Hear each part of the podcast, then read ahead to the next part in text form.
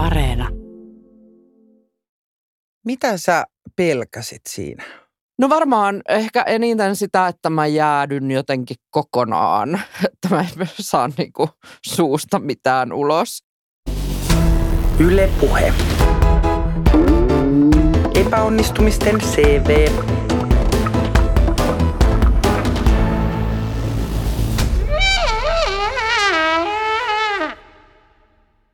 Kuuntelet epäonnistumisten CVtä. Täällä puhutaan kaikesta siitä, mikä ei mennyt ihan putkeen. Opiskelupaikoista, jotka jäivät saamatta. Tutkinnoista, joiden valmistumista ei koskaan vietetty. Työhakemuksista, joihin ei vastattu. Ja kaikista muista epäonnistumisista, joita elämään on mahtunut. Mä oon Raisa Umaheimo mä teen taidetta ja kirjoja ja komiikkaa. Ja mä en ole koskaan päässyt sisään Helsingin yliopistoon. Meillä on studiossa myös Saara Särmä. Saara on tohtori, tutkija ja taiteilija, yhteiskunnallinen keskustelija, ajatushautomo Hatun perustaja ja yksi sen johtajista sekä All Mail Panel-ilmiön luoja. Sä oot onnistunut ihan tosi monissa asioissa. Mutta tänään me ei puhuta sen Saaran kanssa, vaan me puhutaan sen Saara Särmän kanssa, joka – ei päässyt ensimmäisen kolmeen vuoteen yliopistoon sisään, jolla kesti vuosia saada akatemiarahoitusta ja joka on myös sössinyt yhden todella tärkeän tenttivastauksen. Tervetuloa. Kiitos. Ihana, kun sä oot täällä. Kiva olla täällä. Mukana. Millä tavalla tai missä asioissa suomalainen peruskoulu on antanut sulle eniten epäonnistumisen kokemuksia? Liikuntatunneilla. Sama.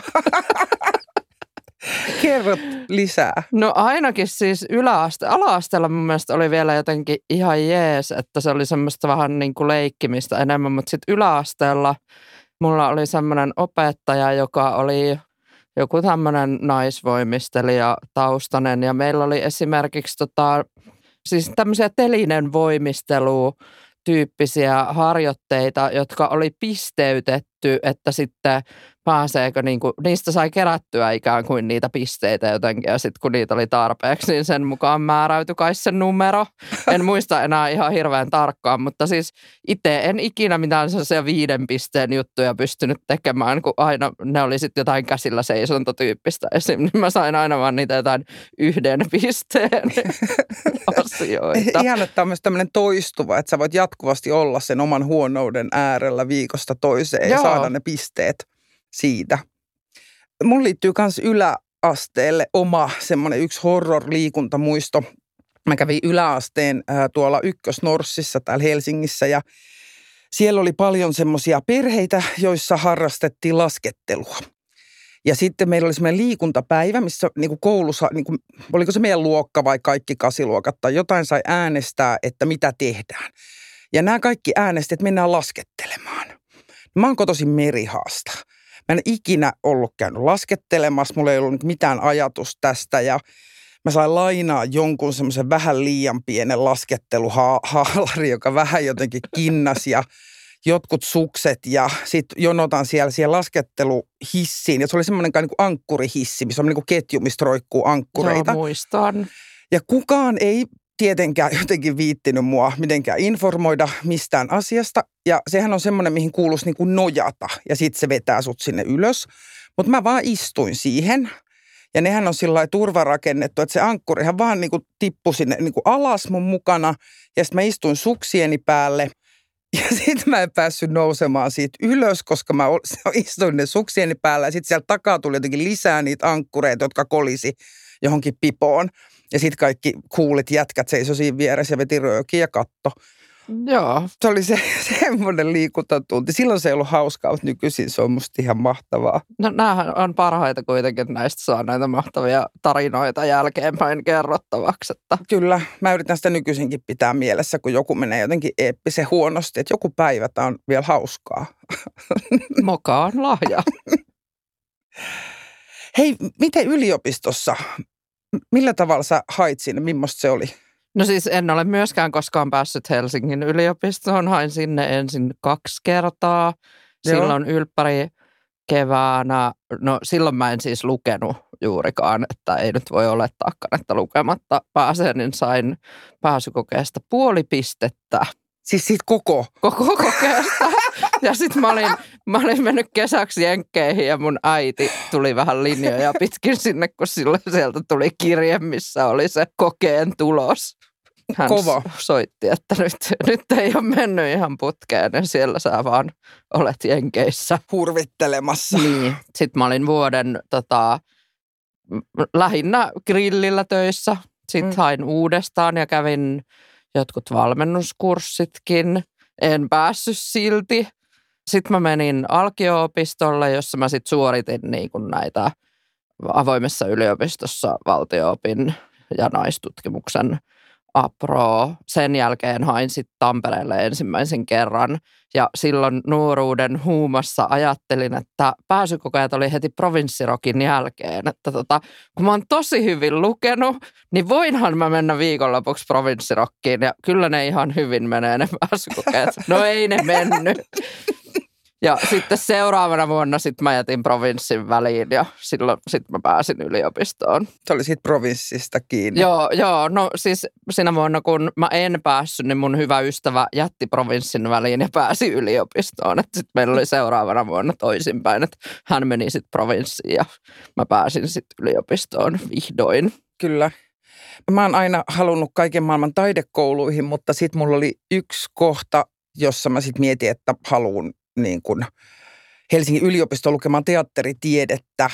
Ja, tota, ja mä luin ihan tosi, tosi paljon, tosi, tosi huolella ja menin sinne ja mietin, että nyt kyllä aika hyvin meni. Ja sitten tuli ne tulokset, niin mä jäin 0,25 pistettä Ai kauhea. siitä sisäänpääsurajasta, joka on ihan siis älytöntä. Ja sitten siellä oli vielä semmoinen palautenumero, mihin sai niinku soittaa niinku palautetta. Mä soitin silloin annettuna aikana. Niin ei sekään siellä osannut sanoa mitään muuta kuin, että täällä oli kaikki asiat. Sitten mä sanoin, niin, mutta mä en ole siellä sisällä, että anna nyt jotain. Sitten se vaan sanoi, että no nämä on näitä painotuseroja, jotenkin näin. Mutta et, toki se on niin superpieni tiedekunta, että eihän si- siis aloituspaikkoja on niinku ihan tosi vähän. Että, Siis mulle olisi voinut käydä noin, koska tota, silloin kun mä oon päässyt sisään, niin mä en nyt muista siis näitä numeroita enää, mutta, mutta sanotaan vaikka, että, että sisäänottokiintiö on 25 mm, kansainväliseen politiikkaan ja mä oon ollut ehkä siellä 26 tai 7, mutta silloin kun sitä kiintiö on lisätty sen takia, että erillisvalinnassa ei ole tullut kaikki ne, että siellä on ollut vaikka viisi paikkaa ja sitten kun ne ei ole tullut, mm. niin sitten on tullut niitä lisäpaikkoja. Että mä oon päässyt niinku vähän sellaisella lisäpaikalla silloin, kun mä oon päässyt. Lisäpaikat on ja sitten on varasijat, joilta myös voi niin, siis niin kuin päästä. Se on semmoinen, mitä mä oon joskus miettinyt yhden tutun kanssa, joka tota, pääsi toiselta varasijalta opiskelemaan ja poti vuosia sellaista huijarisyndroomaa, että oikeasti en kuulu tänne, oikeasti en ole yhtä hyvä kuin nämä muut. no se on kyllä kauheata, koska sitten minä olen ollut tekemässä pääsykokeita ja korjaamassa niitä. Ja voi sanoa, että jos se 25 on se kiintiö, niin siellä on vähintään 50, jotka on aika tavallaan yhtä hyviä, jotka Juuri näin. vois ottaa. Että se on just niistä puolista pisteistä sieltä täältä kiinni, että niin kuin jotkut vaan sit osaa vaan ihan tosi hyvin. Kyllä, kyllä, olen ihan samaa mieltä. Ja itsekin jossain pääsykoiraadeissa olleena, niin olen sitä mieltä, että siinä myös niin, kuin, niin kauan kuin ollaan humanististen alojen kanssa tekemisissä, niin siinä on aina myös kaiken näköistä tähtien asentoa ja tarkoitan siis semmoista niin kuin, just tämmöiset painotuserot, Niin. niin. tulkinnan erot ja puoli niin kuin neljäsosapisteet. Niin, niin on. Ja se on aina siis, se on jotenkin, se on raastava vastuu myös olla teke, niin kuin itse sitten tavallaan On. arvioimassa niitä ja tekemässä, niin kyllä se on, se on niin kuin homma, jos ajattelee, että mitä yliopistohommia, niin se on kyllä se, minkä huolellisimmin tekee, että mä en ole ehkä perusluonteeltani huolellinen ihminen, mutta, mutta se on niin kuin semmoinen, missä todella tarkkaan katsoo, että ei nyt vaan tee mitään oikeusmurhaa ja pilaa jonkun seuraavaa vuotta tai koko tulevaisuutta. se on kyllä työtehtävä, jossa ei voi epäonnistua. Ei. Ole sitä mieltä vakaasti. Monessa No kyllä siinä joskus tietysti on rennommin. näitä, että on laskettu sitten, kun se on yllättävän vaikeaa laskea niitä kolme ja puoli plus yksi ja puoli pistettä, niitä, että saa sen niin kuin, mitä ne nyt on, 30 pistettä per osio, niin sitten näitä yhteenlaskuja, niin kyllä siellä joskus on tullut tietysti niitä, että on laskettu pisteet väärin ja sitten se opiskelija, monethan käy nykyään katsomassa ne vastauksensa ja sitten joku on huomannut, että hei täältä on yksi piste jäänyt puuttumaan vaikka. Ai kamala. Mutta sitten jos jollekin käy niin, että jää just siitä pisteestä kiinni ja se huomaa, että se, niin kyllähän ne sitten korjataan aina sen hakijan hyväksi On, onneksi. On, että, on, kyllä. Epäonnistumisten CV. Ei tästä tule mitään.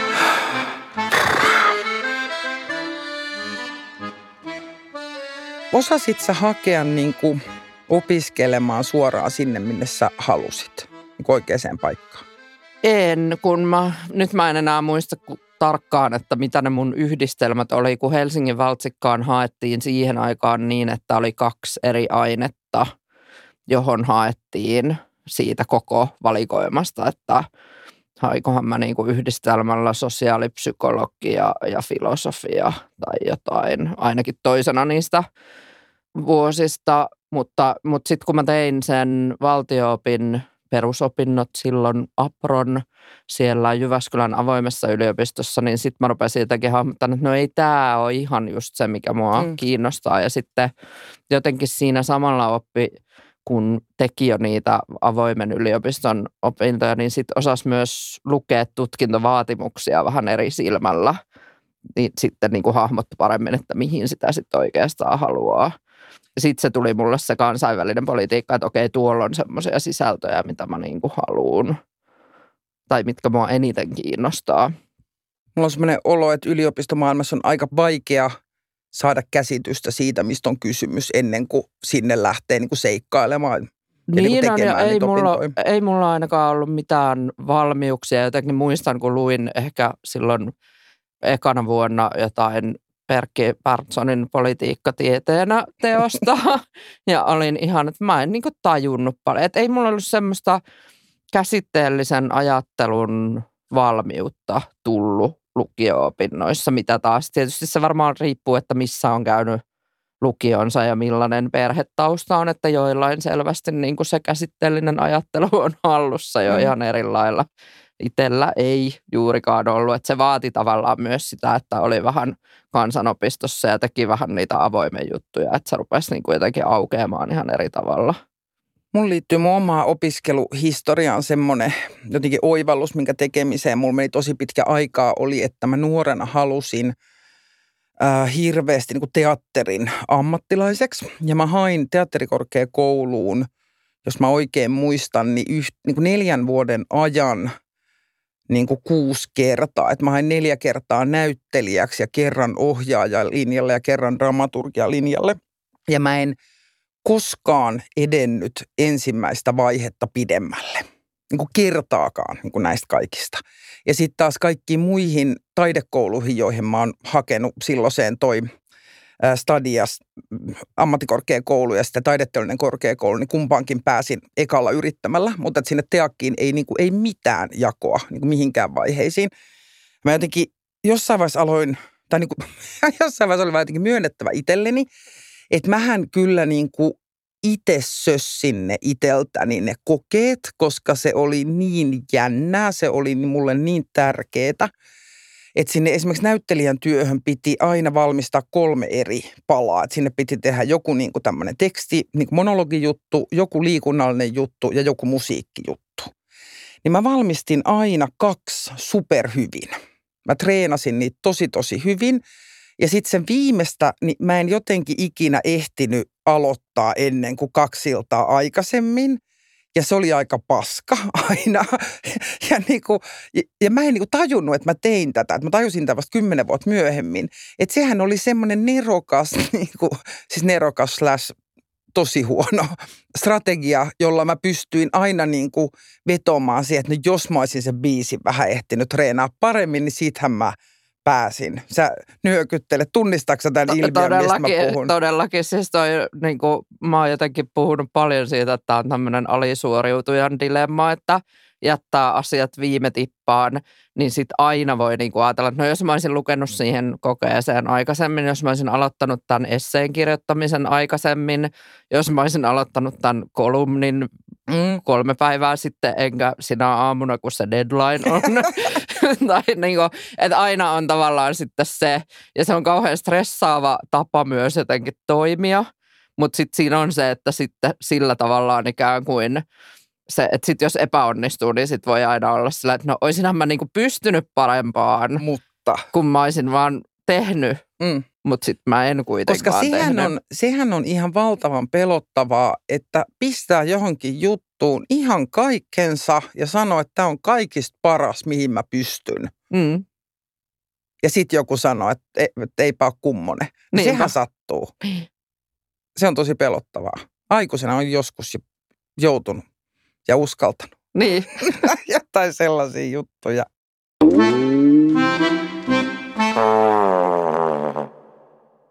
Tänään mun kanssa keskustelemassa tutkija Saara Särmä. Sä oot väitellyt. Joo. Väitteleminen on tällai ei-väitelleen ihmisen näkökulmasta niin kuin ihan loistava mahdollisuus niin kuin julkiseen epäonnistumiseen ja häpeään. Miten se sulla meni? No se meni se aika hyvin. Kyllä mua siis jännitti tosi paljon ja jos jälkeenpäin ajattelee, niin en mä nyt ehkä ihan niin hyvin kaikkiin kysymyksiin vastannut, mitä olisin ehkä voinut tai mi- mitä ehkä tänä päivänä pystyisin vastaamaan niihin, mutta nyt siitä on jo yli viisi vuotta aikaa, että totta kai se oma ajattelu aina myös kehittyy jotenkin, mutta siis mun ratkaisuhan oli ottaa beta-salpaajia, joita mä en ole koskaan aikaisemmin elämässäni mihinkään käyttänyt. Mä oon siis ollut semmoinen superjännittäjä ja se väittely vähän vei sitä jännittämistä pois. Että nykyään mulla ei ole esimerkiksi konferenssiesitelmää ennen semmoinen olo, että mä juoksen tuosta ovesta ulos enkä koskaan tule takaisin, mikä mulla oli siis ennen sitä niin kuin väittelyä, että mä joskus sanoin mun väitöskirjaohjaajalle jossain kansainvälisessä konferenssissa, että kuules Mika, että se on semmoinen homma, että mä kävelen nyt tuosta ovesta ulos ja lopetan mun väitöskirjan tähän. Mä en nyt pysty niin kuin ollenkaan. Ja sitten se oli jotenkin sellainen, että et sä oot tommonen jännittäjätyyppi. Että kun ei se sitten näy kuitenkaan ehkä päälle päin sitten kun mä esitän jotain sitä juttua, niin se, se ei niin kuin näy, että, että se tuli jotenkin hällekin yllätyksenä, että mulla oli semmoinen paniikkitunnelma aina. Mutta sitten jotenkin se, että siitä väittelystä selvisi, niin sen jälkeen ei ole jännittänyt ihan niin paljon. Aina jännittää, mutta ei jotenkin semmoinen niin pakokauhutyyppinen on jäänyt pois. Mitä sä pelkäsit siinä? No varmaan ehkä eniten sitä, että mä jäädyn jotenkin kokonaan, että mä en saa niinku suusta mitään ulos. Mutta sitten oli tosi herkullisia onneksi semmoisia vähän verrokkitarinoita, mitä kuuli ennen sitä väittelyä. Että niinku, kun tavallaan on se, että, että kuinka huonosti voi mennä pieleen, niin sitten voi verrata. Joista yksi on siis sellainen, että, että tota, se kustos, joka siis usein on työnohjaaja tai sitten se on niinku laitoksen professori, niin jossain luonnontieteen alalla oli ollut väitös, jossa kustos, jonka siis tehtävänä on avata se tilaisuus ja lopettaa se ja muuten istua siinä keskellä puhumatta mitään – niin oli ollut kännissä ja ruvennut huutelemaan välihuutoja mm. tai jotenkin kommentoimaan. Ja sitten sieltä oli yleisöstä joku toinen, että hänet oli talutettu ulos ja joku toinen proffa oli sitten tullut siihen tilalle. Sehän on ihan kauheata sen väittelijän kannalta, että se kustos niinku pilaa ihan sen hänen tilaisuutensa, niin se oli jotenkin sellainen, että no ei ainakaan, mun kustos ei ainakaan ole kännissä, että sen mä niin tiesin, että ehkä se jännitti, että nukahtaako se Tuomas siihen vai ei, koska usein myös näyttää siltä, että kustokset nukkuu, kun se, se ei saa sanoa mitään. Ja sitten toinen oli sillä, että väittelijä itse oli ollut mahataudissa ja oli joutunut oksentamaan välillä sen väitöksen niin kesken. Apua. Niin sitten mä olin, että no ehkä niin kuin, että jos pyörtyy, niin se nyt on vielä ihan ok. Mutta Mutta kyllä se, sen takia mä halusin niitä beta-salpaajia sitten ottaa, että se jotenkin se rauhoittaa kuitenkin kehon sille, että vaikka päässä jännitti tosi paljon, niin ei tuu sitä semmoista niin kuin kehoon. Niin se oli jotenkin, tuntui paljon kirkkaammalta sitten kuitenkin se ajatus. Välillä se on tosi lohdullista kuulla tarinoita ihmisistä, jotka mokaa tosi pahasti. Niin, mä, tää on, tää, mulla, mulla on tämä verrokkiajattelu, että niin kun ystäväni Roosa Meriläinen sanoi silloin, kun mä menin ekaa kertaa tota, aamutelkkariin silloin, kun tämä Mail juttu oli lyönyt läpi ja sitten mä olin ihan sillä, että, mä, että miten siitäkin selviää, että johonkin telkkariin nyt joutuu yhtäkkiä menee jotain puhuu ja sitten Roosa vaan sanoi mulle, että ei se kato mitään, että kyllä se hyvin menee, että mä oon sentään kuitenkin pyörtynyt suorassa uutislähetyksessä, että ei se sitä huonommin voi mennä. että niin kauhea kuin se tilanne on hänellekin silloin ollut, niin näin vaan lohduttaa minua vuosia myöhemmin se, että, että ei se huonommin voi mennä. Eikä mennyt. Eikä ei varmasti mennyt. Ja jos se olisi mennytkin, niin sitten mulla olisi ollut siinä hyvä tukijoukko, joka olisi pystynyt mua tukemaan, koska tietäisi kuinka kauhealta se tuntuu, että on mokannut jotenkin. Kyllä. Semmoisella tavalla. Epäonnistumisten CV. On tää saatana työmaa. Mutta hei, sanon vielä tuosta yliopistomaailmasta, josta itsehän en siitä mitään tiedä. niin se, kerro siitä, että tota, onko siellä semmoinen kulttuuri, että epäonnistumisista voi puhua?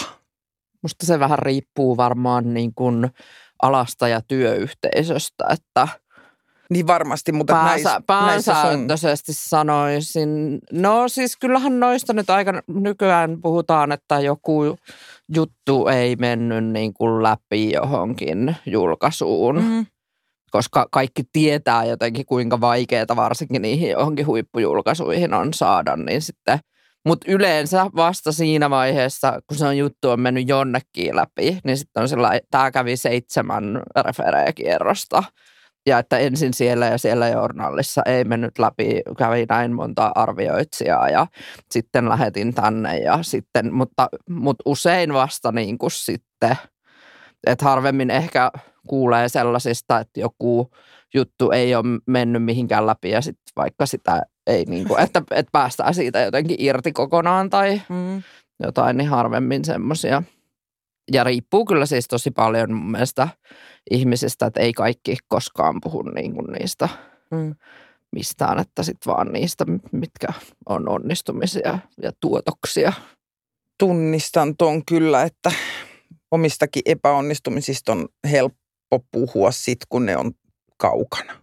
Niin, ja sitten toisaalta nämä, sit nämä rahoituskuviot, että kun kaikki hakee niitä samoja akatemian rahoituksia ja, ja apurahoja ja muuta, niin, niin se on jotenkin kauhean, niin kun ne on jotenkin jänniä ne päivät sitten, kun ne tulokset tulee, kun jos itse ei ole saanut sitä rahaa, sitten kuitenkin tavallaan vähän ilahduttaa jo, joidenkin muiden puolesta, jos jotkut hyvät ystävät ja läheiset kollegat saa rahaa, ja sitten on sillä, että no en mä nyt ehkä halua kauheasti tuolla somessa valittaa, että mä en saanut, että mä en pilaa muiden iloa, mutta että miten niin kuin, että tai, tai sitten kun sen saa sen rahan ja sitten tietää, että niin moni muu jäi ilman, niin sitten siitäkin on vaikea niin kuin iloita jotenkin ihan silleen täysin rinnoin, koska sitten aina on ollut sillä toisellakin puolella.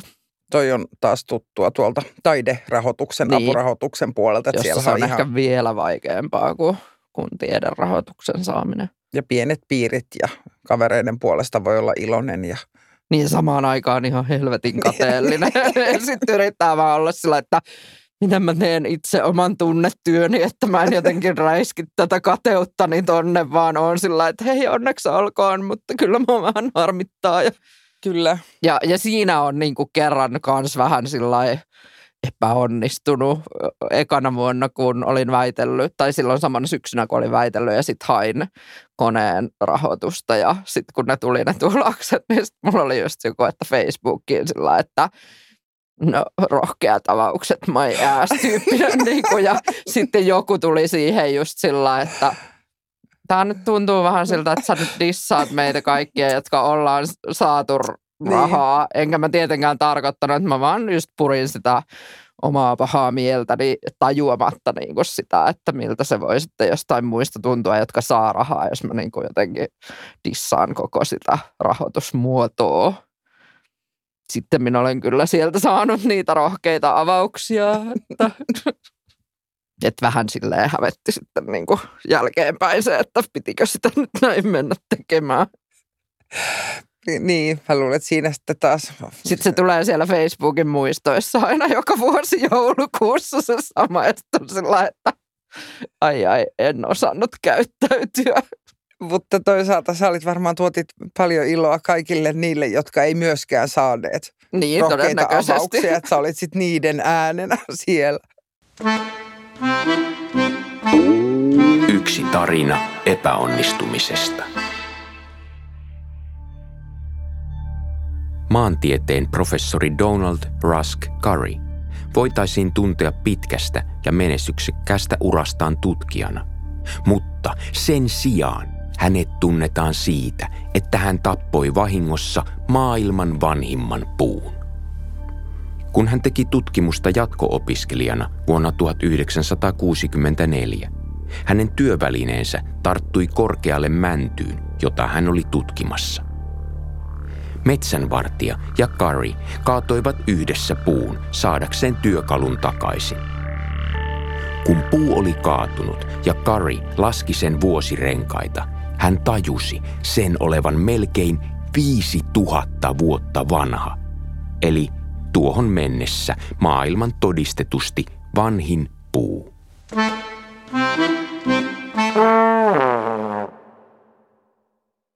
Epäonnistumisiaan mun kanssa on jakamassa tänään tutkija Saara Särmä.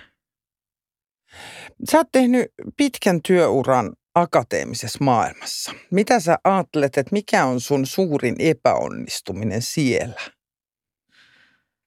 No se riippuu vähän, että miten sitä niin ajattelee, että jos mun päämääränä olisi se, että mä välttämättä haluan professoriksi ja niin semmoisen kovan akateemisen uran, niin sittenhän siis kaikki, mitä mä oon tehnyt, on epäonnistumista, koska mun olisi kannattanut tehdä toisesta aiheesta toisilla teoreettisilla lähtökohdilla ja menetelmillä toisenlainen väitöskirja ja julkaista aivan toisenlaisia asioita.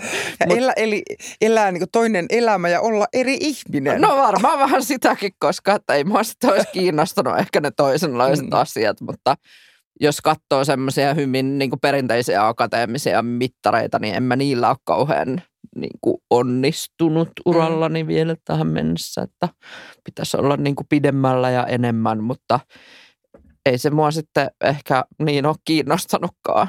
Niin, aivan, aivan.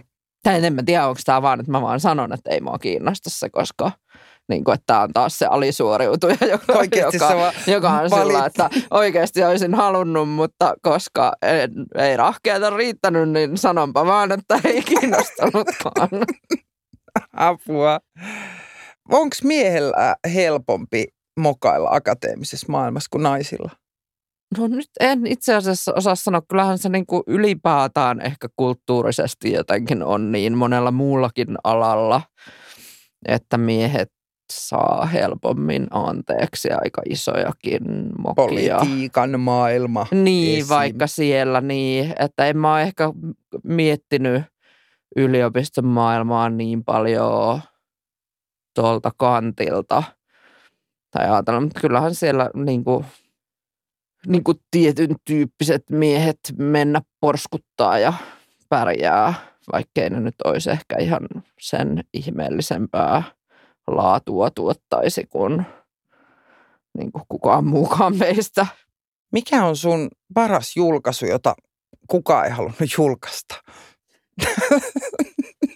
Semmoinen, josta mä ajattelin, että se ei mene, on yhteiskirjoitettu juttu, josta mä ajattelin, että se ei mene vertaisarvioinnista läpi, koska mun mielestä se ei ole riittävän hyvä. Mä oon vaan yksi kirjoittaja siinä, se ei ole mun tietysti ihan, eikä ole ihan ominta alaakaan, mutta sehän meni läpi, että humpsahti jonnekin journaaliin ja nyt se siellä on olemassa, mutta ei se mun julkaisuluettelossa lue. Että terkkuja vaan kanssakirjoittajille, jos kuuntelitte. Kyllä. Mä oon ollut kans joskus, muistan joku, joku projekti, missä oli jotenkin auttelemassa ja kysyttiin, että haluatko nimen lopputeksteihin. Mä, ei tarvi. Jää semmoinen olo, että ei välttämättä tarvi. Oletko sä tehnyt kolumnia, joka on sun mielestä ollut epäonnistunut? No kun mä en kauheasti niin kuin tiedä, kuinka paljon niitä luetaan. Tai mä en niin kuin seuraa, että joskus mä kuulen jostain Yleltä vaikka, että nyt on levinnyt tosi laajalle, mutta sitten mä en kauhean hyvin, ei mua oikeastaan kauheasti kiinnosta se niin kuin, tai että mä en halua, että se vaikuttaa siihen mun kirjoittamiseen, että mä sitten mietin kauheasti tulevaisuudessa sitä, että lukeeko näitä ja kuka ja miten. Ehkä epäonnistumiseksi voi laskea, mutta en mä tavallaan sitä laske, kun kirjoitin kolumnin, jonka otsikoin niin, että onko valkoinen heteromies ihminen. Oliko se ja, oma otsikko? Anna oli, oli, sen oli, oli. Ja mä totta kai tiesin, kun mä siinä, mä muistan, kun siinä nojatuolissa istuin, näpyttelin ja tiesin, että nyt voi vähän niin kuin osua pilkka omaan nilkkaan niin sanotusti. Mutta tota, ja sitten sen seurauksena se kolumni julkaistiin siis kansanuutisissa, mutta sen seurauksena Aamulehti teki, niin kuin haastatteli, soitti mulle siis Aamulehden toimittaja, että mitä sä halusit tällä sanoa. Ja sitten mä niin kuin rautalangasta yritin vääntää, että mitä mä halusin sillä sanoa, että oli niin kuin kommentaari siihen, että kuinka edellisessä numerossa kansanuutisia oli ollut juttu, että ovatko transnaiset naisia ja mm. silleen jännän teoreettisesti mm. tätä asiaa käsiteltiin. Niin mä ajattelin, että mä nyt käännän tämän, että, että koskaan ei niin kuin valkoisesta heteromiehestä esitetä tämmöisiä niin kuin kysymyksiä tai jotenkin kyseenalaisteta heidän ihmisyyttä toisin kuin kaikkien muiden ryhmien. Niin tota, sitten siis tota vähän sen rautalangasta ja sitten aamulehti otsikoi sen Feministi Saara Sarma epäilee, onko valkoinen heteromies ihminen. Ei, siis tämä haastattelu. Joo. Wow. Ja sitten se levisi, kato kaikkiin, koska tota, konserni nämä leviää, niin se oli Lapin kansan netissä ja kaikkialla tällä samalla otsikolla. Ja nyt sitten, tuleeko siitä nyt kolme vai neljä vuotta jo, niin sitten aina aika ajoin se mun inboxeihin tulee sitten kysymyksiä, miksi ajattelen näin. Ja sitten mä oon, että no luetko sen kolumnin ensin? ja sitten voidaan keskustella, että olinko minä nyt kyseenalaistanut vai en. Että se on sen niin kuin pelkän otsikon niin. perusteella tietysti sitten. Ja sitten siitä on tehty sellainen meemikin, missä on joku mun kuva ja aamulehden – niin kuin ikään kuin se olisi aamulehden tota, oikea juttu, jossa on sitten se aamulehden otsikko ja sitten se aina välillä jossain kiertää selvästi. Joo. Mutta no. en mä siis tavallaan mä en niinku pidä sitä silti epäonnistuneena, koska musta se on ihan hyvä kolumni. Joo, ei, ei, Mutta, ei, niin. epä, en mäkään tuossa mitään epäonnistumista lue. Nopeamminhan se kommentointi käy, kun suoraan otsikosta hyppää kommenttilaatikkoon, niin, niin ei tarvitse aikaa kuluttaa Mutta tämän tiimoilta on kerran käynyt sellainen ihmeellinen asia, että internetissä no. tai tuolla Facebookissa joku sitten tämän meemin lätkäisi johonkin keskusteluun ikään kuin, että esimerkkinä siitä, että kuinka ne feministit nyt on semmoisia miesvihaajia. Ja Mä muistan, että oliko mä itse siinä vai joku muu linkkas sen kolumnin siihen. Ja sitten tämä sama ihminen tuli vähän ajan päästä, että ai joo, että anteeksi tosi paljon, että ei pitäisi tämmöisiä, jakaa tämmöisiä meemikuvia selvittämättä niiden alkuperää. Että Oho. minä luin sen kolumnin, sehän on tosi hyvä, siinähän oli just niin kuin hyvä pointti, että anteeksi. Ihana. Kerran kävi näin Me, internetissä. Ihan, se ei ole epäonnistuminen myöskään. ei ole. Paitsi hälle se oli ensin vähän, mutta sitten mut, korjasi. Mutta mut hänkin teki ihan niin. heroisen teon niin. tässä kyllä. Että toi, että internetissä joku sanoi, että oi, otin selvää, pyydän anteeksi. Toi on harvinaista. Aika harvoin tapahtuu oh, kyllä. Oh. Mokaterapia.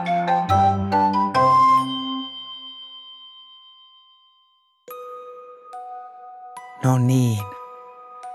Tervetuloa, Saara, tänne mokaterapiaan. Sä voit istua siihen sohvalle ja tässä on nenäliinoja. Kiitos. Tai ihan, ihan oikein mukava asento ja hengittelet vaan siinä. Mikä oli sun ensimmäinen epäonnistuminen? Miksi en mä muista mitään? Se voi olla, että sä oot torjunut sen muiston. Niin. Ai kauhea. Oho. Hienoa, kerro Joo. Saara. Silloin kun mulla alkoi kuukautiset. Voi voi, Ja mä olin kymmenen ja puoli. Liian pieni. liian pieni. Niin sitten kun ei kukaan ollut kertonut, että se voi sillä lailla vähän niin kuin loppua se vuoto ja sitten taas alkaa. Niin kuin, Niin. että siinä voi tulla sellainen tauko ja ei ollut mitään suojaa ja sitten Voi välitunnilla kaverin reppuselässä olin ja hällä valkoinen koppatakki.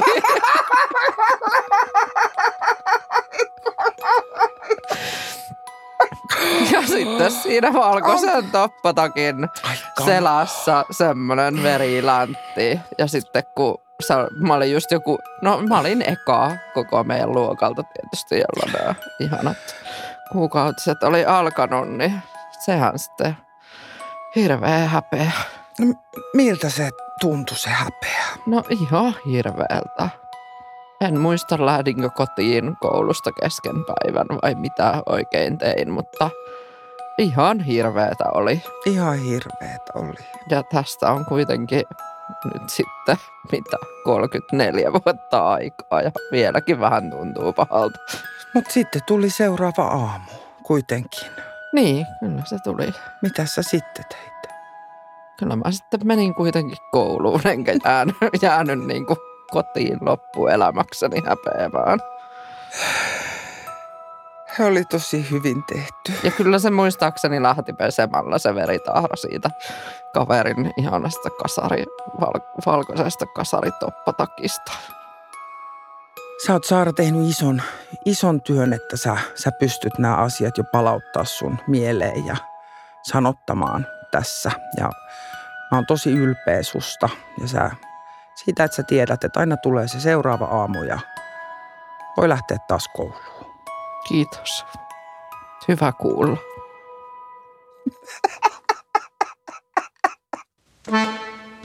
Yle Puhe. Epäonnistumisten CVnsä paljastaa meille tänään tutkija ja taiteilija Saara Särmä. Useimmilla meistä on ollut elämässä erilaisia luottamustoimia yhdistyksissä tai järjestöissä tai muissa ja yhdessä voi usein mokata vielä hienommin kuin yksin. Onko sulla kokemuksia tämmöisistä yhdessä tehdyistä epäonnistumisista?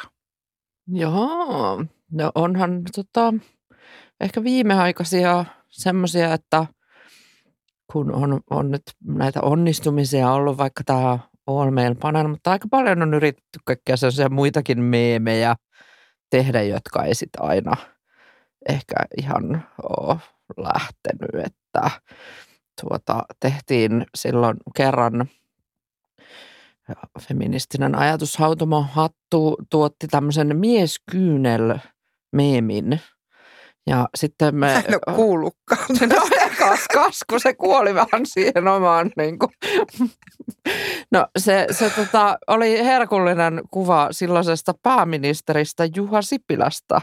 Ja sitten koska niin kuin, ajateltiin, että tämä on hyvä, niin kuin, että tämmöinen male tears, mi- mitä Mm. on meemejä ollut siis maailmalla, niin että tehdään nyt tästä suomalainen versio mieskyynel. Ja no sehän sattui, että me otettiin siis se kuva, missä hän oli juuri jossakin se oli mun mielestä keskustan puoluekokouksen jossakin, hän oli liikuttunut, kun oli kuollutta poikaansa ajatellut ja sitten siitä tuli vähän kritiikkiä, että otitte sitten tuon kuvan ja seuraavana päivänä. Että se ei ollut ehkä sillä niin kuin Ei mennyt ihan putkeen. maailman tyylikkäin juttu. Kyllä me sitä sitten puolustettiin tietysti siinä silti, mutta tota, että ehkä näin jälkeenpäin ajatellen se olisi voinut olla joku muu kuva. CVCen kuuluu myös tietotekniset taidot, eli ATK ja sosiaalinen ATK, eli sosiaalinen mediahan on myös loistava alusta epäonnistumisille, koska siellä sitten voi mokata suurelle yleisölle.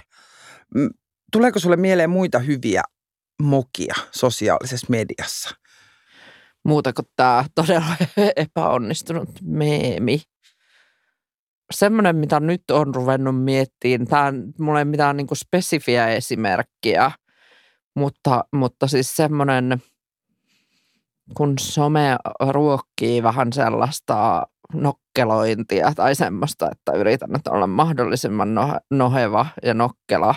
ja yleensä merkis. vähän niin kuin ilkeällä tavalla tai jotenkin, niin, niin se on ruvennut mua aika paljon niin kuin mietityttään, että kannattaako sen tyyppinen viestintä, koska mm. niin kuin, nyt kun katsoo, että mihin, mihin se on mennyt, että – että ehkä ei, ei niin kuin jotenkin sillä kokonaiskuvassa aina on mennyt ihan putkeen, mutta ei mulla ole mitään semmoista niin kuin suoraa esimerkkiä nyt mielessä.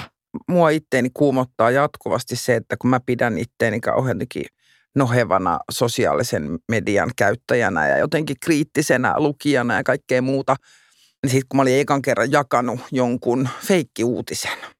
Joo. Ja sitten sain sen tietää muutaman tuntia myöhemmin ja sitten jotenkin hävetti ihan hirveästi ja oli semmoinen olo, että pitäisi olla tarkempi ja se on nykyisin tuottanut sen, että jotenkin tosi vaikea jakaa niin kuin, tai niin kuin, niin, Joo. Se, on, se on vaikeeta. Joo, toi on kyllä mullakin käynyt, että mä oon jakanut jonkun niin kuin, jotain ehkä kuvia vielä helpommin. Kuvat menee niin kuin vielä helpommin mun mielestä kuin linkit, niin kuin jotkut semmoiset, mitkä ei sitten olekaan. Kyllä. Tai kuva ja sitä. otsikko on eri paikoista ja niin. Niin, että semmoista kyllä toki joo. Ja sitten tietysti joskus sitä vaan vähän jakaa nopeasti jonkun lukematta itse sitä juttua ja sitten joku tulee sanoa, että olen nyt kyllä aivan eri mieltä siitä, mitä täällä jutussa sanotaan ja sitten menee itse lukemaan ja on sellainen, no niin mäkin itse asiassa on. Mä oon vasta ihan hiljattain opetellut käyttämään Instagramin storeja – ja mä jotenkin haluan oppia tekemään niitä. Ja aina kun mä teen, niin mua jotenkin aina vähän hävettää, jos me olo, että se olisi pitänyt tehdä eri lailla.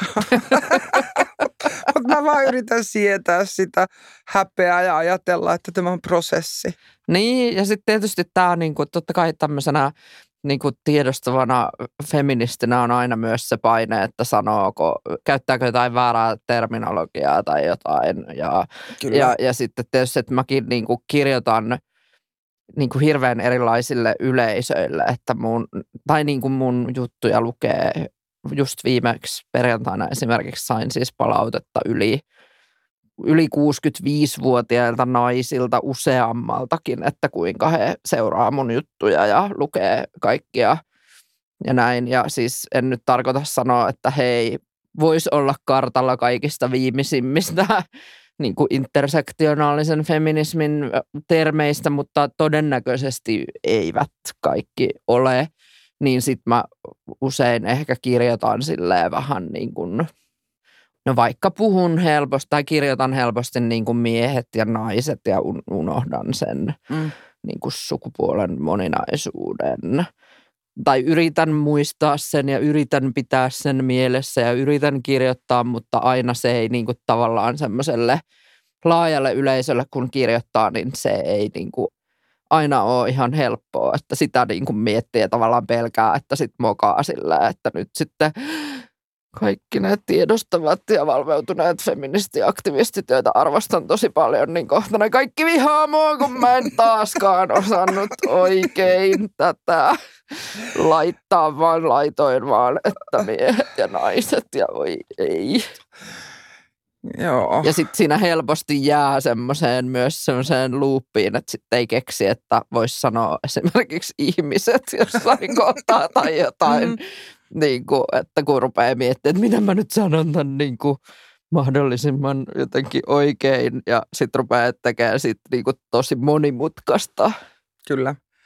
Feministisen komiikan kentällä sama rajankäynti ja arpominen, että miten teen hauskaa ja m- miten säilytän sen, että toimin niin kuin punch up, niin kuin teen huumoria mm. enemmistöistä enkä punch down vähemmistöihin ja – siellä skenessä keskeistä on jotenkin se kritiikin vastaanottamisen taito. Että se on jotenkin sanottu, että aina välillä joku sössii, mutta sitten se olennaista on vaan, että sitten ottaa vastaan sen, kun joku sanoo, että toi ei nyt ollut ihan asiallista. Ja sehän on tietysti hirveän vaikeaa, koska tekee mieli lähteä selittämään ja olla jotenkin defenssit edellä, että en mä nyt sitä tarkoittanut Just ja niin kuin näin silloin, kun pitäisi vaan sanoa, että tai, tai ehkä niin kuin jos ei pysty siinä tilanteessa vaikka pyytämään edes anteeksi, niin mun mielestä voi olla hyvä, jos muistaisi niin kuin tulevaisuudessa tavallaan sen, että jos ei heti pysty jotenkin reagoimaan siihen, niin sitten voi myös sanoa, että mä en pysty nyt että mä palaan niin kuin tähän asiaan vähän myöhemmin, koska Kyllä. se on vähän nyt niin kuin tässä nykyajassa, mihin itsekin helposti sortuu, että niin kuin siellä somessa, että sitten kun joltain pyyd- vaaditaan jotain anteeksi pyyntöä, niin sen pitäisi tulla heti ja sen mm. pitäisi tulla oikealla tavalla vielä, mm. niin kuin, että mm. nyt on ymmärretty se, mistä tässä oli kyse. Mutta eihän me opita sillä niin kuin kukaan viidessä minuutissa tai edes päivässä näitä asioita, vaan niissä voi mennä viikkoja ja kuukausia ja vuosiakin. Aika lisää voi mun, mun maailmassa pyytää niin kuin aina, tai niin. se on aina niin kuin, usein ainoa järkevä mahdollisuuskin, jos on itse täynnä jotain tunnetta ja niin. vihaa. Mutta harvoin sitä siinä kohtaa tajuaa, kun sitten vaan rupeaa jotenkin niin kuin selittelemään tai jotain. Kyllä. Voisin tässä loppuun vielä kysyä, että kun nyt on kartotettu menneisyyden – epäonnistumisia monipuolisesti, niin, niin jos saat ovin sanoin sanoa, että kuka sä olet nyt ja missä sä olet nyt? Kuka mä olen nyt? No nyt mä oon tämmöinen keski-ikäinen ja akateemisesti koulutettu ihminen ja kaiketi aika tota, mulla on jotain sellaista vaikutusvaltaa, että se on ollut jännä huomata tässä niin kuin viime aikoina, että tota, nyt kun meillä on tämä uusi hallitus ollut, eikä vaan Marinin, mutta siis jo niin kuin sitä ennen, niin, niin huomasin yhtäkkiä, että tätäkö se sitten on ollut niillä niin sanotuilla setämiehillä aina, että kun huomaa, että mullahan on siis Facebook-kavereissa useampi ministeri ja valtiosihteeri ja erityisavustaja ja muuta, että, että onko mä nyt niin kuin sitä establishmenttia sitten tässä keski-ikäisenä niin kuin valkoisena akateemisesti koulutettuna ihmisenä. Et kun tulee mieleen siis asioita, niin kuin, että mikä on tässä yhteiskunnassa väärin, niin, niin on niin kuin tavallaan se, että no, mä tietäisin, kelle mä voisin mennä loppaamaan tätä esimerkiksi. Ja sitten mä ajattelin, että nyt mä rupean niin kuin vähän ymmärtämään ehkä, että, että mitä ne niin kuin ennen niin vallassa olleet tavallaan vanhemmat miehet kipuilee – koska se on ollut itsestäänselvyys heidän elämässä aina, että näin on ollut, että heillä on ollut ne suorat yhteydet jotenkin sinne päättäjiin. Ja nyt se tilanne on muuttumassa tai muuttunut ihan radikaalisti niin kuin aika nopeasti. Ei mun silti sympatiat ihan hirveästi ole niin kuin tavallaan sen kipuilun puolella tai, tai heidän puolella, kun niin kuin raiskitaan ja tuolla somessa just aika paljon. Mutta jotenkin alkaa ymmärtää, että miksi se on niin iso se muutos ja miksi on semmoinen setähätäännys käynnissä. On jotenkin establishmentin liepeillä tässä hetkessä, näin mä yhtäkkiä. Se oli jotenkin pysäyttävää, kun sitä rupesi miettimään. Yksi tarina epäonnistumisesta. Sori siitä. Näin pahoitteli valtiovarainministeri Alexander Stubb vuonna 2015 eduskunnan kyselytunnilla esittämäänsä väitettä, että 90 prosenttia kiisteltyä hallintarekisteriä koskevista lausunnoista olisi ollut myönteisiä. Seuraavana päivänä Helsingin Sanomat tarkisti lausunnot ja kertoi, että myönteisiä lausuntoja oli todellisuudessa vain 10 prosenttia. Sori siitä.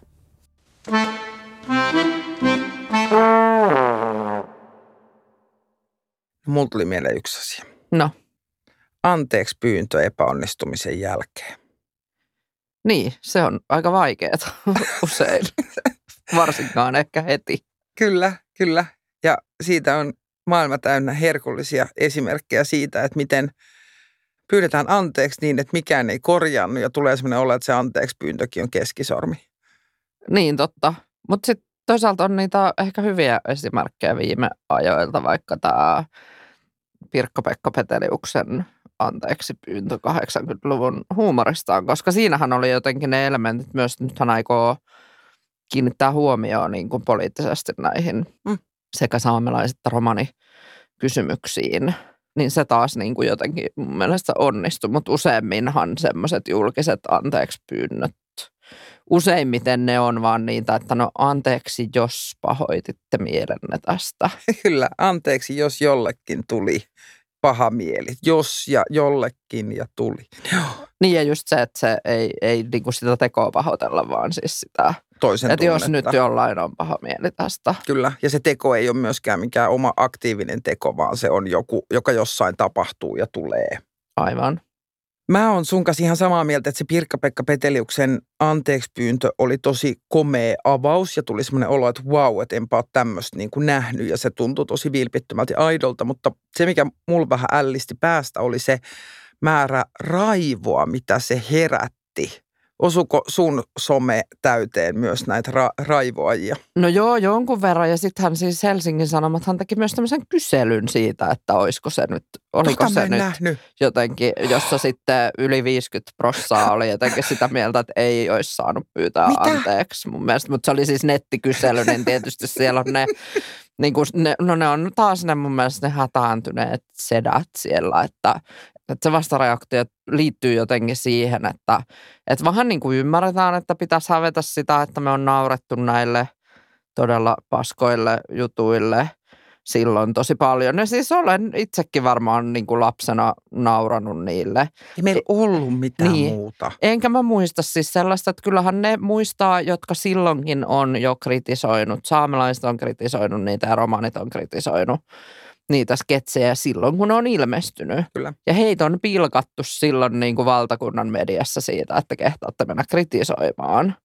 Kyllä. Että tavallaan ilahduttavaa on se, että nyt on tultu niin pitkällä, että niin kuin suuri osa jengiä kuitenkin tajuaa, että miksi se anteeksi pyyntö oli paikallaan. Mutta sitten joillain siis lähtee joku semmoinen toi on kyllä, kela, että se on jotenkin nyt sitten multa pois, kun jos mä niin kuin takautuvasti joudun häpeämään sitä, että mä nauroin 80-luvulla. Tämä on vähän sama kuin se Ghostbusters, kun tehtiin nais, tota, kokonaan naisnäyttelijöille ja sitten ne Twitterissä jotkut niin kuin nelikymppiset perheen isät raivas, että nyt mun lapsuus menee takautuvasti pilalle.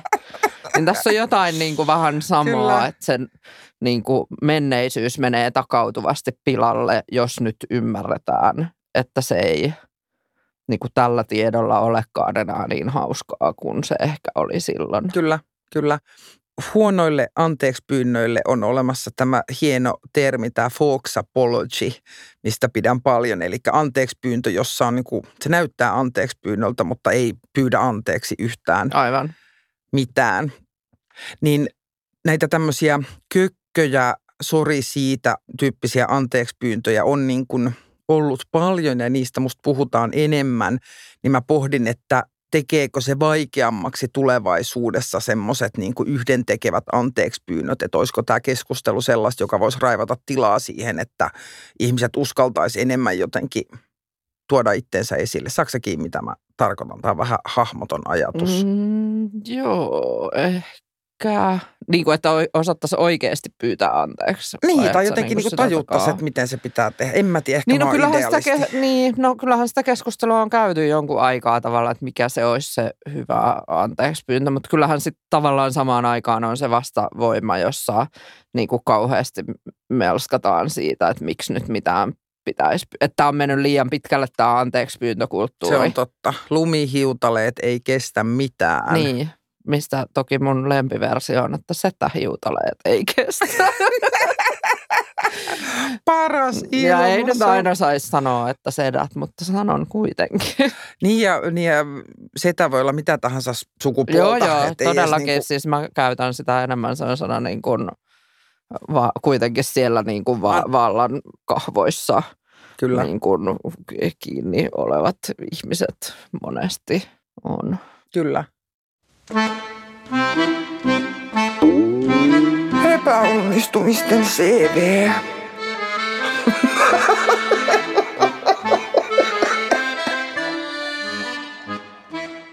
Mun kanssa on keskustelemassa tutkija Saara Särmä. Me tiedetään molemmat, että moka on lahja ja me halutaan antaa täällä sulle lahjaksi yksi epäonnistuminen vielä tässä ohjelman lopuksi. Koska meillä on tässä yksi trivia-kysymys sulle. Tämän sun luoman someilmiön All Mail-paneelin tunnuksena on peukkua näyttävä David Hasselhoff. Ja sä oot koonnut sinne sun blogiin kuvia erilaisista asiantuntijapaneeleista, jossa nämä kaikki asiantuntijat on miehiä ja sitten iskenyt tämän Hasselhoffin leiman siihen päälle. Niin tähän liittyen yksi kysymys. Oletko valmis? Olen. Minkä niminen suomalaismanageri järjesti David Hasselhoffille eli Ritari Sälle ja hänen kit-autolleen kiertueen Suomessa 1980-luvun puolivälissä? Apua.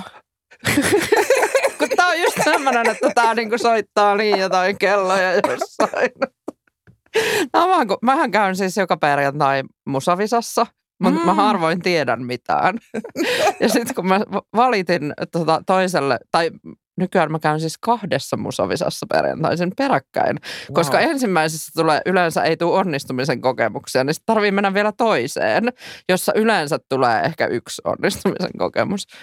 Tällä ensimmäisellä visanpitäjällä just taannoin valitin, että ei tuu onnistumisen kokemuksia täällä, niin sitten se vaan sanoi mulle, että Saara, tämä musavisa on vähän niin kuin elämä. että kohti uusia epäonnistumisen kokemuksia. Mutta se on se joku Reijonen tai joku. No on! Kato, se tuli Nää, sieltä. Se tuli, se on Hessu Reijonen. Nyt saa yes! aplodit täältä. Voitin. High five. Kato, tarvi puhua jotain Pops. muuta, niin se tuli sieltä. Huh. Huikeeta. Eli et saanut epäonnistumista en. tästä mukaan. Sä sait aivan loistavan onnistumisen kokemuksen. Kyllä. Sellaistakin on elämä välillä. Näin on. Nyt mä epäonnistuin tässä trivia-kysymyksen tekemisessä. Eli mä annoin sulle mokan lahjan. Sä annoit sen lahjan. Kiitos siitä Saara Särmä. Mä oon tosi iloinen, että olit mukana täällä epäonnistumisen CVssä. Kiitos, oli mahtava olla.